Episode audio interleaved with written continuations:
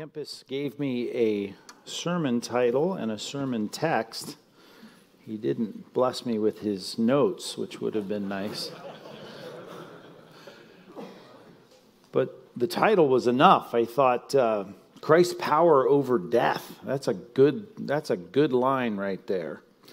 And um, as George Bernard Shaw said, the statistics on death are quite impressive. One out of one people die. So, this is a relevant topic for us, of course, to understand what in the world that means because it sounds pretty important for people that are going to die. Christ's, right, his victory, his conquering, his power over death. So, if I said to you, what does that mean that Christ has power over death? I'm to bring you up here, put you on the platform, say, you tell us what that means. Right? What does that, what, what does that mean? Um, how important is it what difference does it make? Uh, why is that a big deal? What does that have to do with who we are as, as Christians?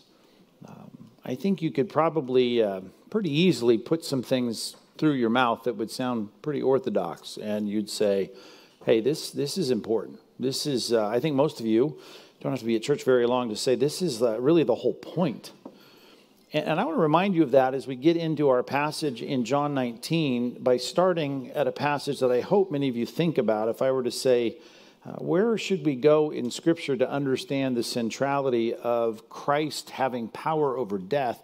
Uh, if you are a Sunday school graduate, you should say 1 Corinthians chapter 15. So turn there with me and let me remind you why this sentence, this phrase, that Christ uh, has this power over death, that he is the one who is for us the victor over the problem that we all face. And it is a problem, it's the thing that we all innately fear.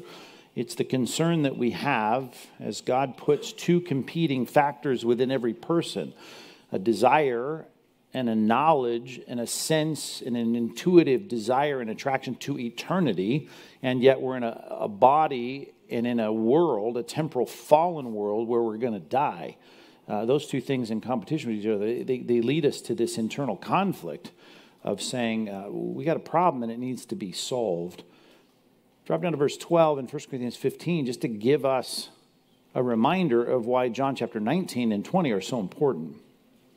Now, if Christ is proclaimed as raised from the dead, 1 Corinthians 15 12.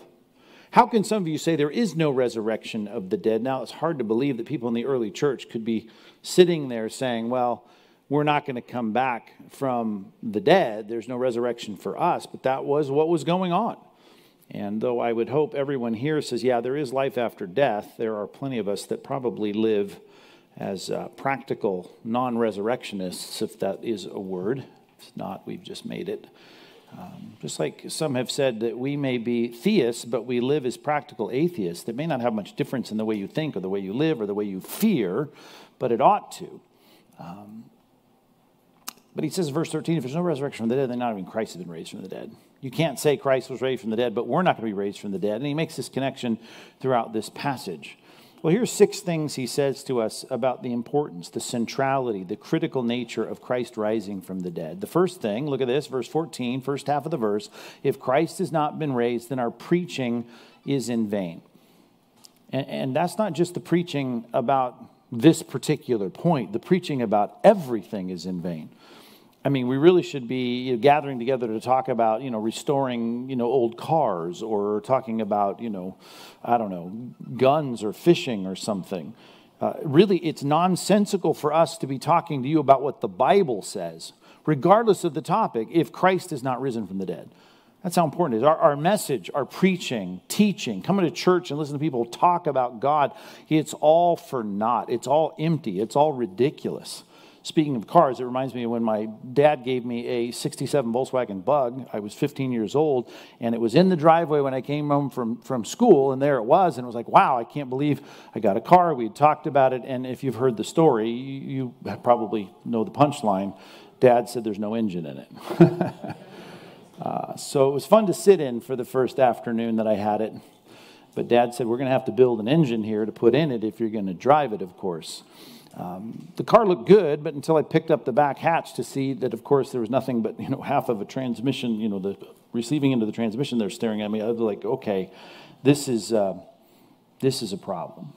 Christianity is like that. It would be just a shell of a religion. The preaching is, is got no purpose if Christ has not been raised from the dead.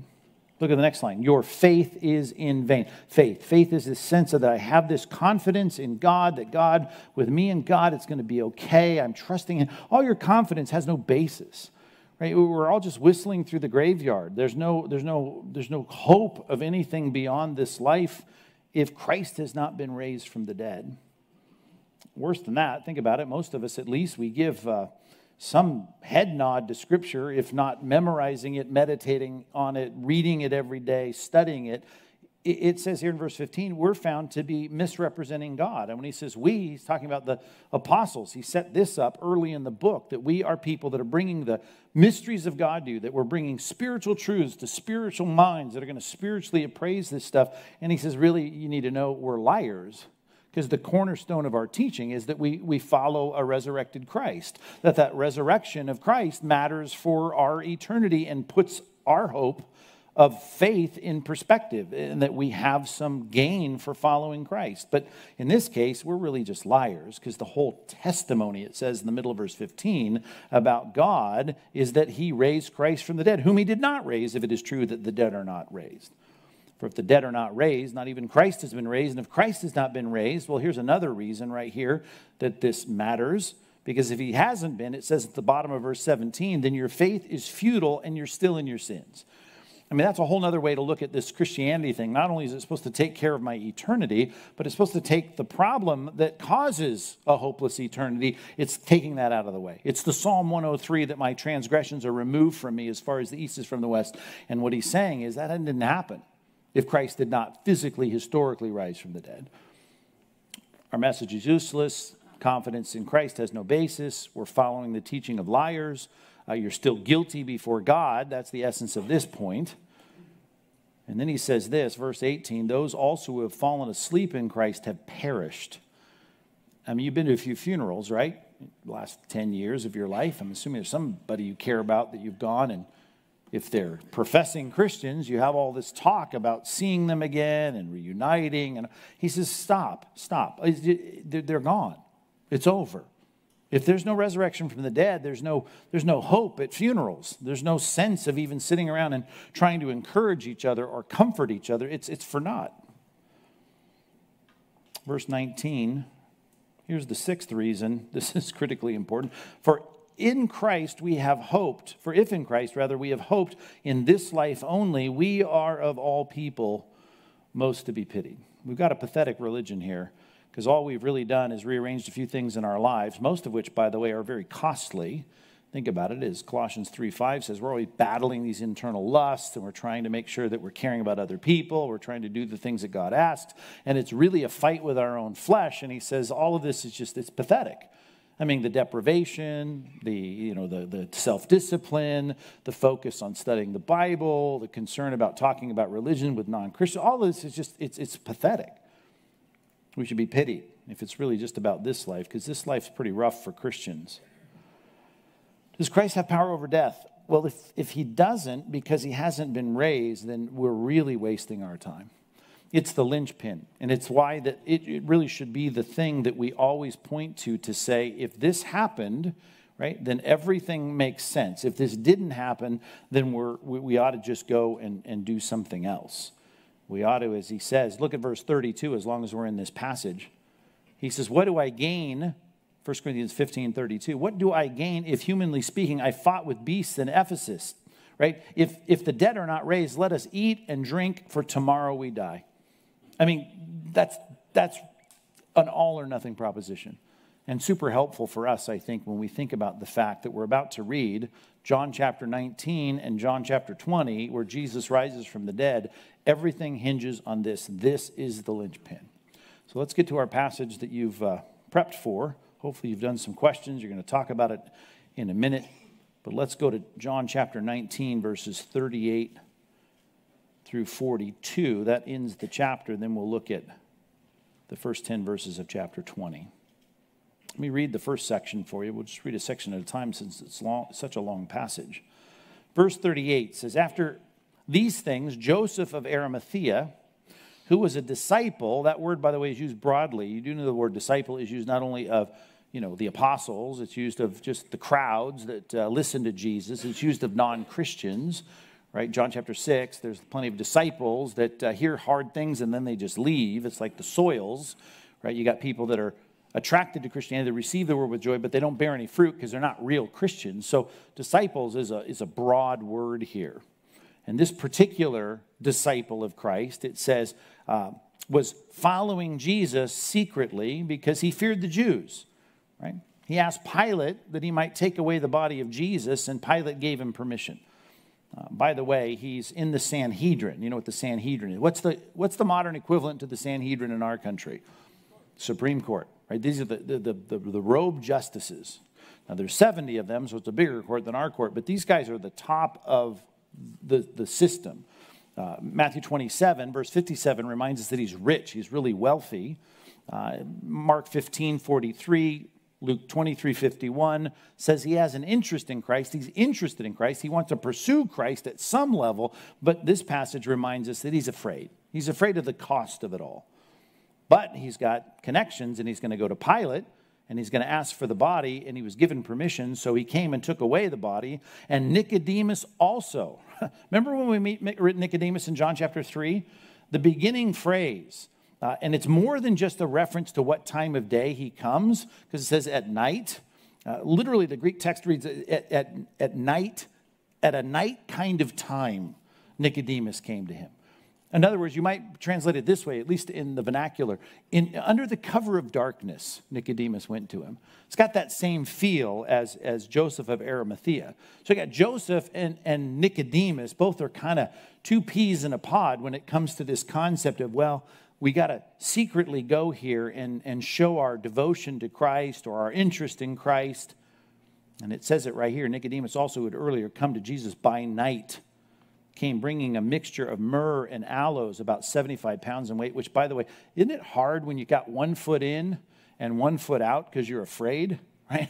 Here are these two powerful men, rich men, important men, and yet, uh, you know, they're the kind of guys that sneak around and don't want to be fully in this thing.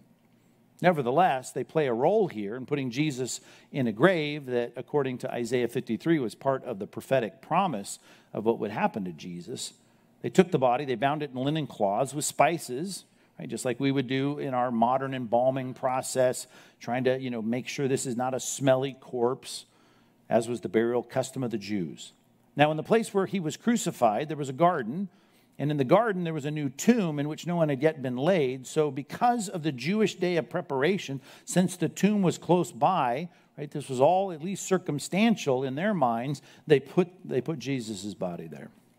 Let's just deal with this particular text here. The thing that should jump out at us, I think, that word in the middle of verse 33, that Joseph of Arimathea, and of course that phrase even by night that Nicodemus comes in verse 39, reminds us of some guys that are afraid. Let me put it this way, just by way of application. Number one, if you're taking notes, it says on your worksheets, if Christ has power over death, that's how I've worded this, right? Here it is. Don't fear anything else. Because wouldn't you want to say to Nicodemus, wouldn't you want to say to Joseph of Arimathea, you shouldn't be afraid of the Jews? Isn't that what Jesus was telling the, the Galilean fishermen? Don't be afraid. You, you should stand up for Christ, who, by the way, though they don't expect it because they're putting him in spices and, and in all the regular burial garb that you would put someone if you expected him to stay dead? They didn't have the expectation here of him coming back to life. It doesn't seem so by the way that they've bound him in these claws and put all these spices around him. But the point is, had you known that really he is the King of Kings and Lord of Lords, that he's the one who has victory over death, and that he's the resurrected one, you wouldn't look at a bunch of, you know, wrinkly old men in robes in the Sanhedrin and say, Well, I'm really afraid to be identified with this guy because I'm afraid you won't like me. Which, by the way, I think is a good lesson for all of us. If I were to say to all your friends at work, right? This guy's a Christian. He believes in the resurrection of Christ. He believes in a miraculous event 2,000 years ago when a guy was thoroughly dead, he came back to life. And he's a follower of that Christ. And he gives money to his church. And he cares about people's souls. And he believes the miracles in the Bible. And he actually believes that the Bible is God's word. And everything it says is authoritative. If I told all your friends that at work, I just wonder how you'd feel about that. Right? And I hope some of you are saying, well, that's okay. I don't, I don't care. I'm not afraid. If really Christ has victory over death, right, why would we care what people that are dying think about us? Because we're associated with him. I mean, I'd like to do one thing in this sermon for sure, and that is to kind of up your courage to say, I stand with Christ. I don't want you to be afraid. I don't want you to be afraid to say, I am with him, because really, the Bible says the one who's conquered death, here's how it's put in Revelation, he's been given the key to death and Hades and hell. Think about that, right? He's the one that unlocks the gates and sends the critics to hell. He's the one that opens up the gates and sends people into the blessing of the kingdom. He's the gatekeeper of all of this. He's the one that's got the keys. That's how it's put poetically, you know, symbolically, illustratively. And I'm thinking, really, do we care that much what people think who are going to have to sit there and obey the dictates of Christ on Judgment Day? I, I don't think we should care. I don't think you should care. And whatever you care, if it's up here, I'd like it to be down here because that really makes sense. Because if Christ really has power over death, and he proved it by the resurrection, Shouldn't fear anything else. I shouldn't fear. I guess we should start with death itself. Jot this down. Don't need to turn there. I know you know the passage. Hebrews chapter 2, verse 14. Jesus came to deliver us from the fear of death, which everyone, it says, by default, is in slavery to the fear of death. I just think let's start with that. Let's make sure before we even talk about other people are you afraid of death? I mean, we should just start with that. Are you afraid of death? Um, I, I, I just, I think there's people in our church that say they're not afraid of death. But even when the topic comes up or the discussion comes up or we, we, we talk about someone that's dying in the church, I just, I can see it. I can sense it. And I'm just thinking at some point our theology has to become so real that when I think about my own demise, I'm not afraid. Here's what Paul said about his death in Philippians chapter 1. And he used this word, it's very important. He talked about courage, right? He talked about courage. He, he said, I'm, I'm confident. Let's just read it for you. Philippians chapter 1, verse 19. I, I'm confident. I know that through your prayers and by the help of the Spirit, this is going to turn out for my deliverance. So he knows that he's going to get out, but he still reverts back to this, this enslavement that he has, this imprisonment, this incarceration that he's in. And he says, It's my eager expectation and hope that I won't be ashamed, but that with full courage, there's the word, now, as always, Christ will be honored in my body, whether by life or by death. And the courage part, right, needs to not only apply to the fact that I'm courageously facing the Christian life and whatever problems there might be with people rejecting me or thinking I'm silly or whatever it might be, uh, but death I'm not afraid of. I'm going to face death with courage. I want you to think about your death. I want you to think about the day you're going to die. I want you to think about all the possible ways that you could die. And I want you to start to say, listen, I'm going to have courage in facing that and stop with this bifurcation of, I'm not afraid to, to die, right? I'm just afraid of the process of dying, right? People say, I'm not afraid of death, I'm afraid of dying. Um, we need to get that out of our minds and say, I'm not afraid of either. I'm not afraid of either. I'm not going to be afraid of either. Because here's the thing God wants Christians to have is courage. Why? Because God conquered death. And he goes on to say in the next passage, right? For me to live is Christ and to die is gain. So on the way to death, I'm going to have Christ, and Christ is going to walk me through the valley of the shadow of death. And, and, I'm going to face that because I believe my faith not only is good enough for me to know that I'm going to go and be with Christ when I die, but He's going to walk me through everything that's going to get me there. And so there's going to be pain involved, right? I'm just afraid of the pain. I'm glad you said that. Go to Luke chapter 12. Let's just talk a little bit about the things that scare grown men. We, we, can be scared of death, and at some point we have to say, No, my theology is based on a Christ that has risen. That's the core of my theology. Therefore, I'm not going to be afraid of death. He came to free us from that enslavement. None of us here should have it if we're genuine Christians. Uh, I'm also not afraid of anything that might happen between here and there. Drop down to verse 4. I tell you, my friends, Words of Christ here to you. Do not fear those who kill the body. And after that, they have nothing more they can do. And most of us are going to say, well, that seems like a lot, right? That's the problem. That is the part I do fear. Jesus said, don't be afraid of that. Don't be afraid because even if they were to torture you and kill you, which let me little sidebar here if you don't read periodically the martyrs of the church you need to do it i mean you need to do it you need to get even if it's just the foxe's book of martyrs which by the way was the third most popular book in, in historic colonial america everybody had a bible on their shelf right if they could afford it everyone had uh, Bunyan's Pilgrim's Progress, which is a good one for you to read as well, and they had the Foxe's Book of Martyrs. Those were the three books. If you only had three books, that's what they had.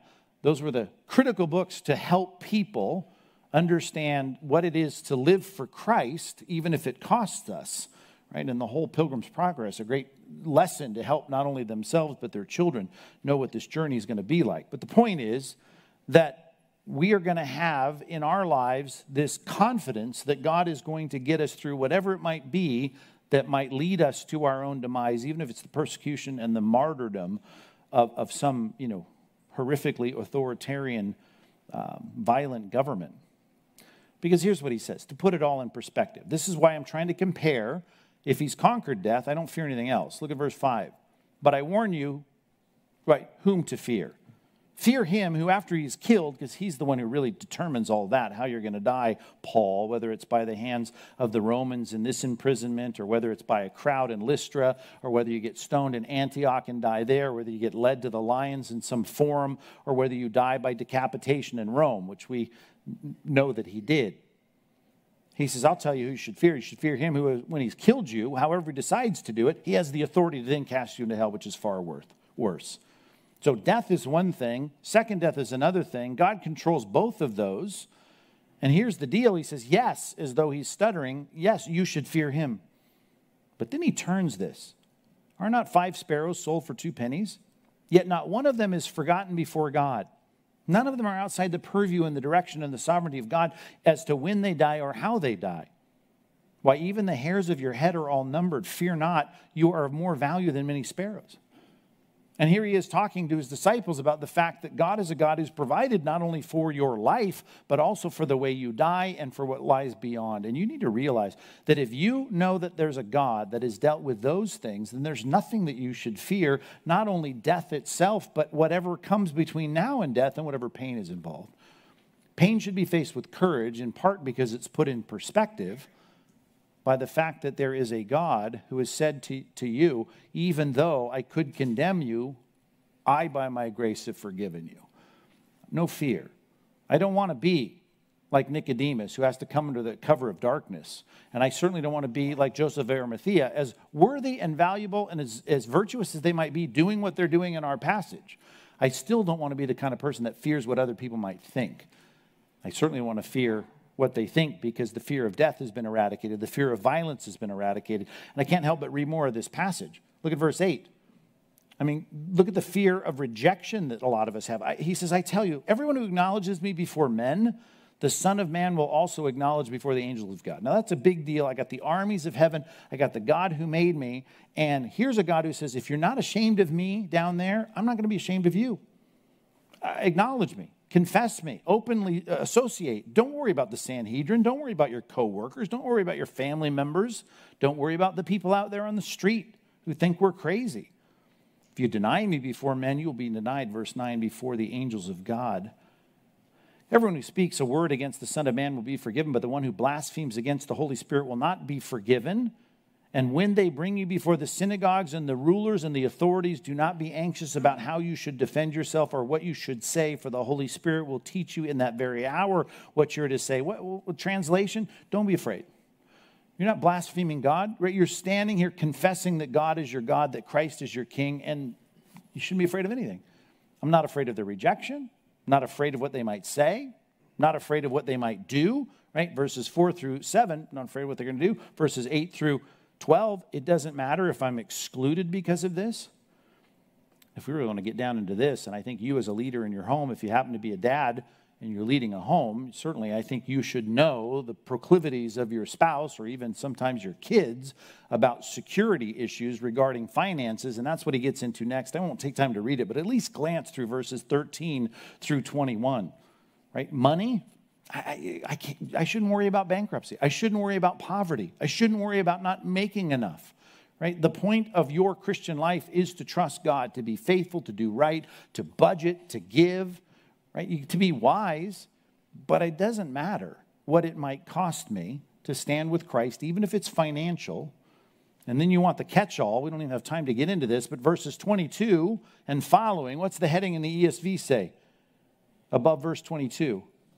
Do not be anxious. It's kind of the catch all. No matter what it is, don't be anxious. Don't be afraid. Don't fear anything. Don't fear death. Don't fear violence. Don't fear rejection. Don't fear poverty.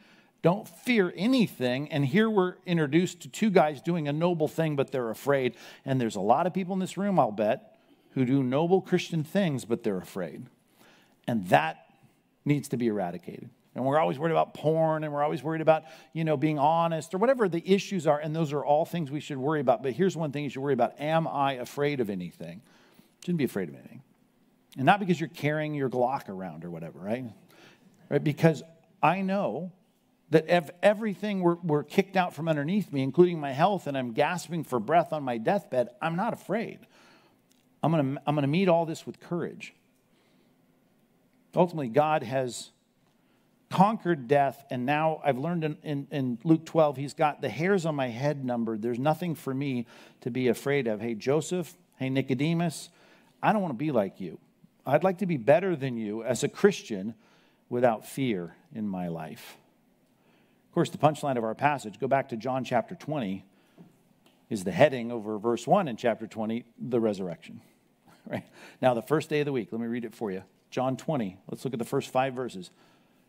Now, on the first day of the week, Mary Magdalene came to the tomb early while it was still dark and saw that the stone had been taken away from the tomb. So she ran and she went to Simon Peter and the other disciple the one whom Jesus loved. That's, of course, as I'm sure you've been taught in our study of John, is the way John likes to uh, carefully and diplomatically refer to himself in an oblique way, an obscure way. And he said to them, and he said to them, They have taken the Lord out of the tomb, and we do not know where they've laid him. So Peter went out with the other disciple, and they were going toward the tomb. Both of them were running together, but the other disciple outran Peter. Okay, not as humble as we thought here, I suppose. And he reached the tomb first. And stooping to look in, he saw the linen cloths lying there, but he did not go in. I don't know what you would do in that situation, but I mean, here's a very real human description of how they were dealing with the empty tomb. Even that last line in verse 5 there, he didn't, he didn't go in. Saying things like, Where did he go? Here's this door, it's open if Christ is really risen from the dead, it's not acting, they're not acting. Not only do Joseph and Nicodemus like prepare his body as though he's not rising from the dead, here are his disciples that Jesus preached to, and it's like they don't even know what's going on.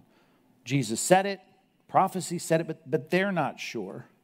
They don't know what's happening because it's, it's, it's beyond their, their comprehension, even though it shouldn't have been because Jesus was teaching that. There's no certainty about the things that Christ had said, and he said it repeatedly. As a matter of fact, it, it's worth pointing out. Oh, did I write the passage down?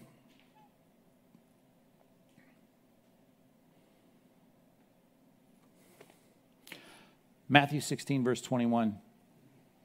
From that time forward, Jesus began to show his disciples that he must go to Jerusalem and suffer many things from the elders and chief priests and the scribes and be killed and on the third day rise again. That is set up with, from that time on, he began to show his disciples. He's, he's repeating the message. But they weren't getting it in this particular passage. And it's important for us to recognize that we need to get it. If Christ has power over death, the empty tomb, they're going to get it. But right here, they don't get it. They're not certain. If you're taking notes, number two, if Christ has power over death, right, you should know it for certain. You should know it. You should know it for certain. And I just wonder, really, I wonder, if you were pressed with a room of atheists, you were surrounded by these, you know, these, these professors at, at UCI or wherever college you can imagine, maybe the college you graduated from, and they're there pressing you on this issue. Oh, do you really believe this? Do you really believe this? Are you sure? Right? These people were doing what everyone would do if they saw the tomb opened, right? The stone was open, the portal was open, and the body wasn't there. They're thinking, well, someone's took him. What's going on here? I don't get it. It's not making sense to me. Right? That view of this particular situation by those disciples and the Marys that were there, Mary Magdalene the other Mary, you, you recognize that they're not, they're not sure. They're going to be sure, but they're not sure here. And you should know for certain. If Christ has risen from the dead, you should know. You should know it logically that it's taken place. And I just want you to think about that logically. If, if, if this didn't happen, right, then it didn't happen. If it did happen, then it did happen. You can't have it both ways. So logically, you've got two options. Islam says Jesus did not, right, not even be crucified. There was some, somebody replaced him there. Certainly didn't rise from the dead right? Buddhism. You've got all the religions that are projecting the truth. Judaism. Jesus died, he died on a cross, and he stayed dead. Either that's true or he rose from the dead, but logically, we've got to know that there's only two options. There's no middle ground. And Christianity has always challenged the skeptics, whether it's you know Josh McDowell or Simon Greenleaf back in the day, or Lee Strobel, or pick the guys that have been challenged to consider this singular claim. It is the linchpin as we started but you've got to know for certain. And once you know for certain, I mean, that changes everything. But you know you need to recognize we don't think in a postmodern way, certainly not when we're talking to our doctor or to our, our accountant. But people love to think in this postmodern way like there's no absolute truth when they're talking about religious things. And this they think is a religious thing when Christianity has been claiming from the beginning this is a historic thing. Did it happen or did it not happen? This is in epistemology, we call this the, the theory of truth, a correspondence theory of truth. Do we believe that truth is a statement about something that corresponds with something that is real, something that has happened? And when you make historical claims about Christ rising from the dead, you only have two options. Did he really do it or did he not do it? So it starts with that. I can't be certain thinking there's some kind of spectrum of belief regarding the resurrection. Either Jesus died and stayed dead or Jesus is alive. Now, historically, what am I going to do with this claim? I don't want to get into all the things that we might say at an Easter service, but it's good for us, at least in a men's Bible study, to remember that we've got, you know, we've got either witnesses that lied on purpose or witnesses that lied accidentally. Those are two main categories for us to consider. Right? Because ultimately, we're writing a story here in John 20, claiming that Jesus rose from the dead, but here they're uncertain, but they're going to claim that they're going to become certain, and then they're going to write these gospels, and we're going to learn that their assertion about corresponding events in reality are that he's, he's alive. He was dead, and then he's alive. And I'm just saying, we've got to say either they said that because they knew they weren't corresponding their words with reality, or they said that right? Thinking, well, it was reality, when in fact, the third party observers are going to say, well, it really didn't happen. So let's just start with thinking that they said it and they said it knowing it didn't happen. I just think, again, people want that kind of Christianity. All like liberal Christianity will say that. We don't believe in a bodily resurrection of Christ, but we still want Christianity. We still want to quote the Bible. And just, I want you to see what a weird thing that is. Because as Paul said in 1 Corinthians 15, you're reading from a book about people that are asserting something. They know that it didn't, wasn't true, but they claim that it was true. And in that sense, we're following a book by people that are lying to us about what they say is the cornerstone of Christianity. And then they're holding it out as a hope that when you die, things are going to be okay because look what happened to Christ. I'm just saying this is something we want to be far away from if it didn't happen. We just don't want our kids going to the church and learning this stuff, or our grandkids being raised in Sunday school hearing about this if it didn't happen. Because we know we're submitting them to a book that is telling them to value virtuous, truthful things, and yet the whole book is based on a lie because the pinnacle of biblical revelation is Jesus rose from the dead.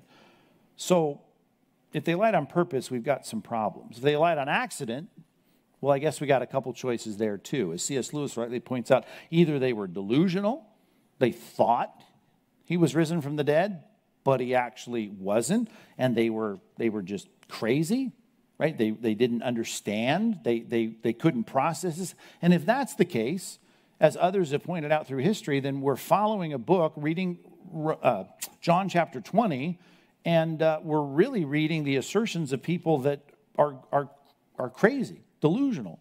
They don't have touch with reality. Now, I know plenty of people that don't have touch with reality, probably more than I, I would like to admit. Uh, and I don't want to take advice from them about anything. I just, I'm not interested. And yet, some people want their cake and eat it too. I want a religion, but I don't want to adhere to those things like a bodily resurrection. And I can just take, maybe they were sincere, but whatever.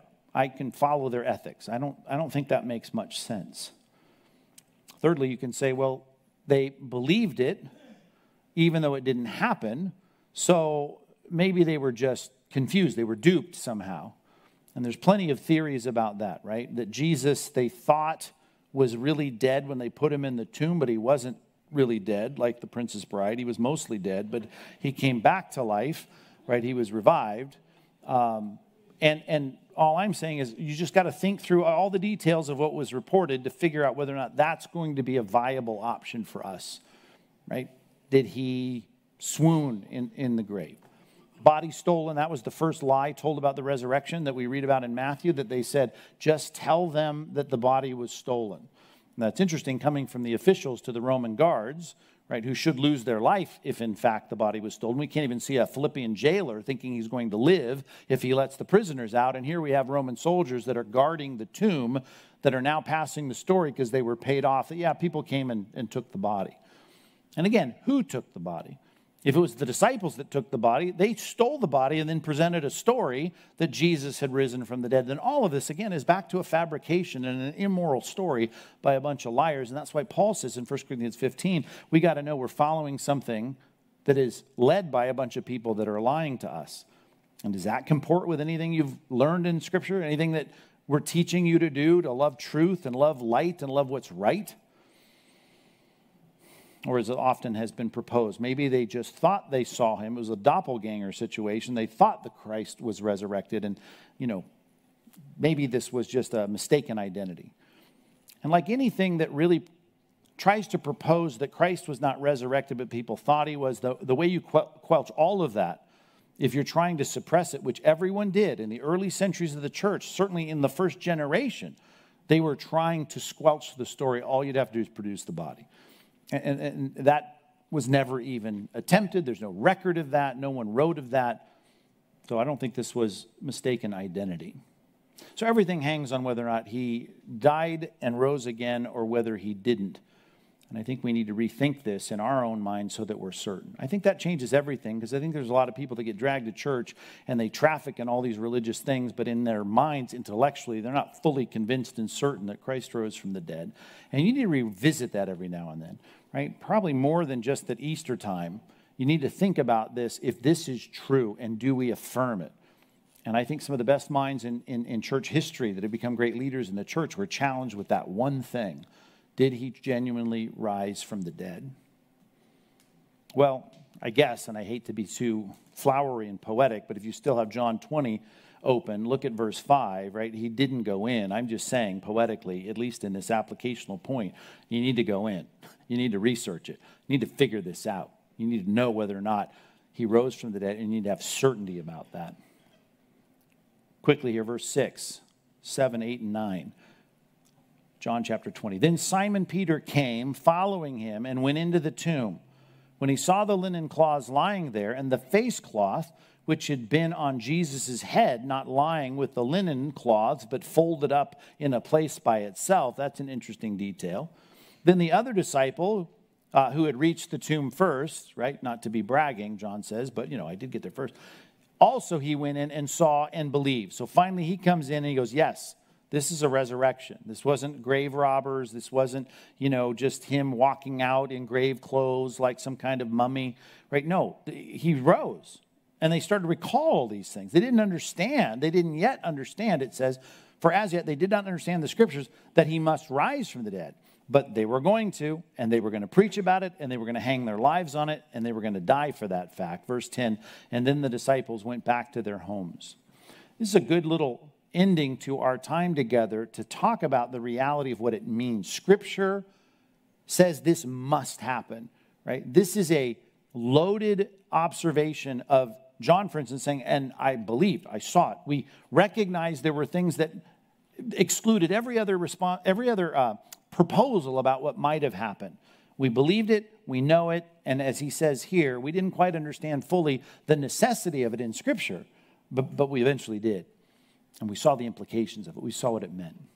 Number three, if Christ has power over death, then we ought to understand what it means. What does it mean? And I think we need to answer that with some subpoints. What does it mean? Well, look at that phrase. It says they did not understand the scripture that he must rise from the dead. Let's start with that one, going to Isaiah chapter 52. Isaiah chapter 52. If God said something's going to happen, then it has to happen, right? If the Messiah, for instance, Malachi chapter 5, verse 2, was to be born in a village of Ephrathah called Bethlehem, then the Messiah has to be born in Bethlehem.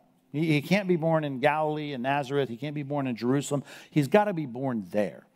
And of course, we could just start prophetically. If we're going to answer this question, right, we must understand it. We've got to understand that God has prophetically said this has got to happen. Right? Just like there has to be a Judas. We can ask questions why, but it starts with, well, was it predicted? Is this what God said would happen? And of course, it is what God said would happen. Drop down to the bottom of Isaiah chapter 52. Start in verse 13. Isaiah 52, 13. Behold, my servant shall act wisely he shall be high and lifted up and exalted.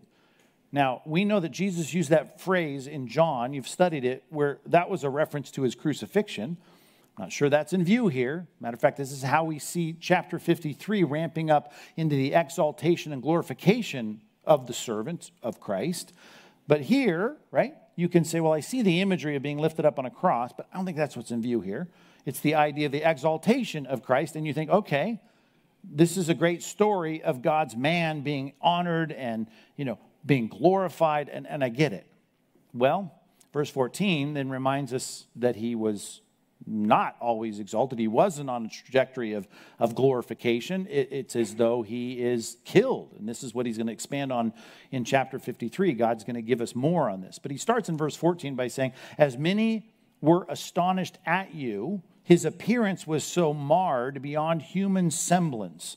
All you have to do is read the text of the crucifixion as you have and see how they beat him, put a crown of thorns on him. You can see him bloodied and naked on the cross in your imagination, and you can see this is not what you, you know, are going to ever pose for, you know, for a Christmas picture. This is ugly. It's awful. He's marred. He's swollen. He's beaten. His back is filleted, and he's he's he's he's tortured. I mean, you've seen the, the Gibson's uh, Passion of the Christ. That's not a bad depiction, I would imagine, of a Roman, uh, set of Romans uh, beating and, and, and flaying the back of, of a criminal with a cat of nine tails.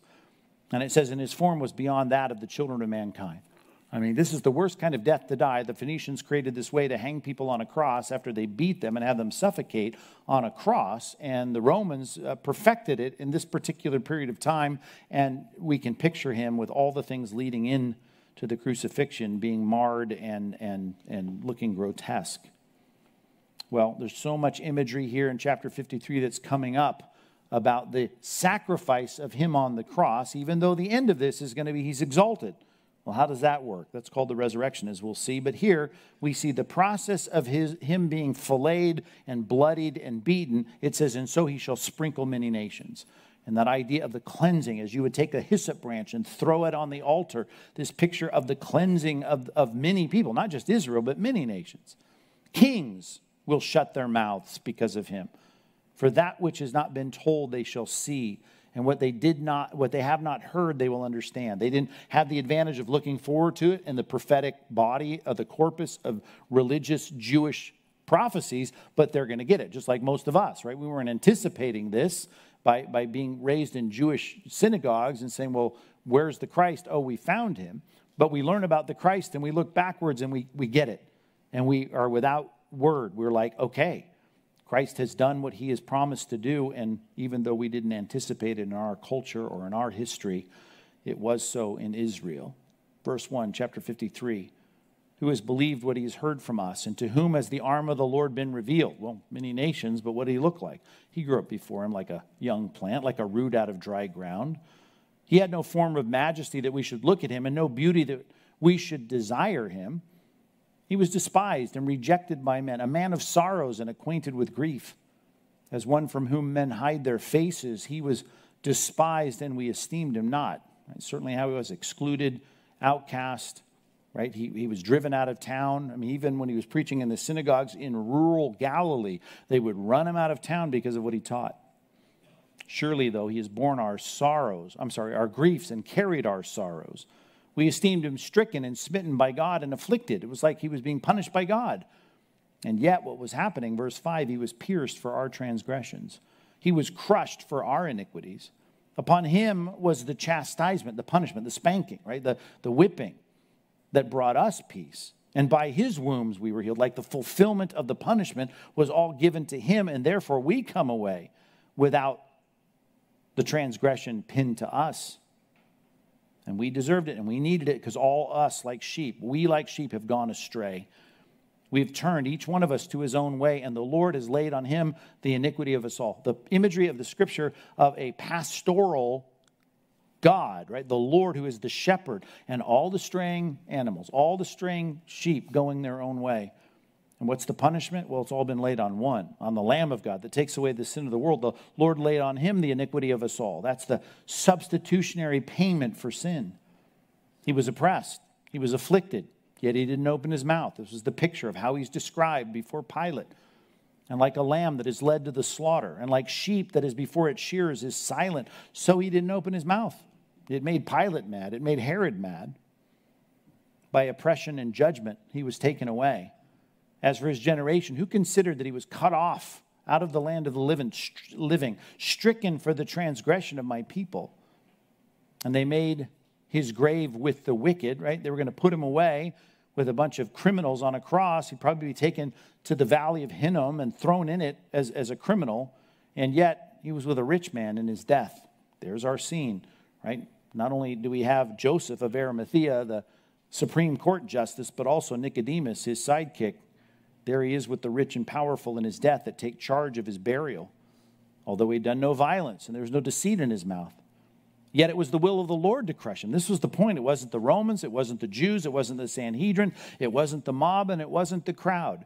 It was the sprinkling that needed to be done as you would do with a guilt offering. It was the will of the Lord to crush him and put him to grief. It's the Father that's killing the Son. When he makes his soul an offering for guilt, look at this now. He shall see his offspring and prolong his, his days. I mean, that's what happens. He's going to see his disciples. He's going to see his spiritual progeny. He's going to see his, his, his apostles again. And he'll prolong his days. He's going to live on after his death. The will of the Lord will prosper in his hand. Well, how's that work?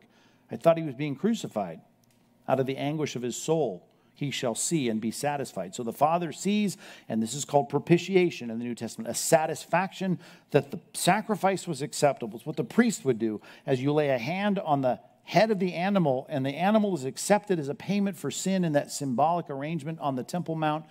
It says the Father was satisfied. The sacrifice is acceptable.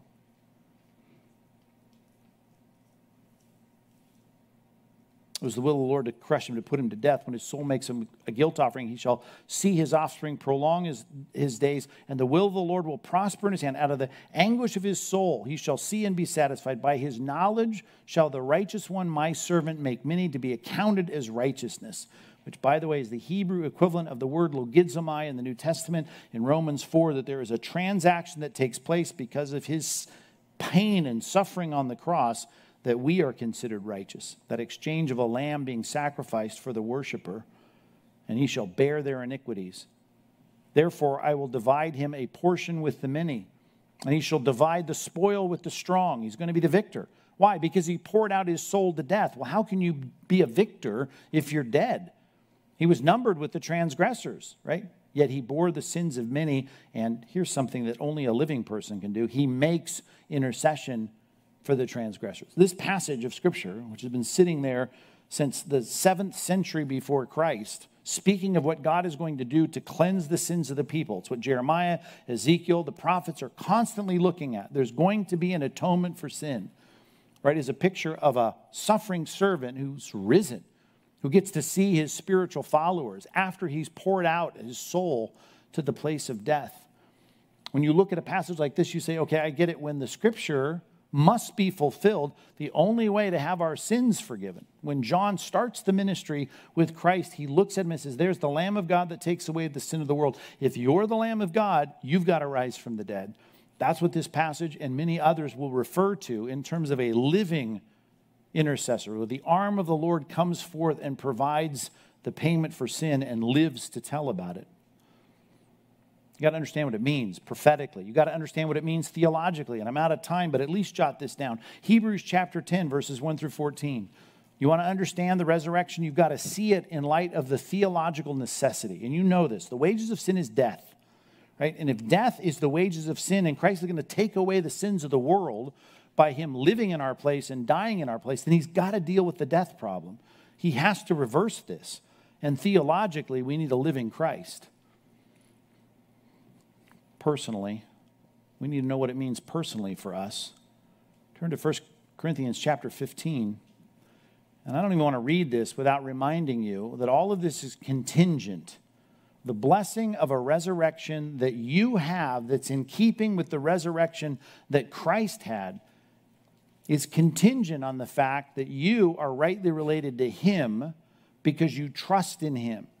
As he says at the death of his, or the funeral rather, if you want to call it that, of his friend Lazarus, he says, If you believe in me, if you trust in me, even if you die, well, then you're going to live. And by that, he meant the quality of life, not just the quantity of life. Because, by the way, and just a little side note here, you know, everyone's going to be resurrected. Daniel chapter 12, verses 2 and 3.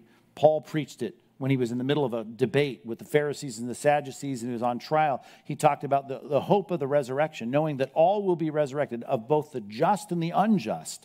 So everyone's going to have an immortal body. The question is where you're going to have that body. Are you going to have it in a place of exclusion from God and his gifts, or are you going to have it in concert with God's gifts in his presence? But the joy and the goodness and the perfection and the beauty and all the things that come with real resurrection within the favor of God, it's all contingent. But I do want you to look at this in 1 Corinthians 15. Drop all the way down to verse 42. And I'm assuming that many of you here clearly have your trust in Christ, though you may not have eradicated fear as the way you ought to, or you're maybe pursuing godliness in an imperfect way, as we all are, and you feel like you're behind the, the you know the curve. We need to know what our ultimate hope is. This whole passage is a reminder that if Christ rose from the dead, if you're trusting in him, you're going to be resurrected from the dead. Verse 42.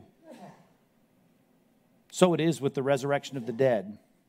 What is sown perishable is raised imperishable. I mean, that's a really good thing to remind ourselves of.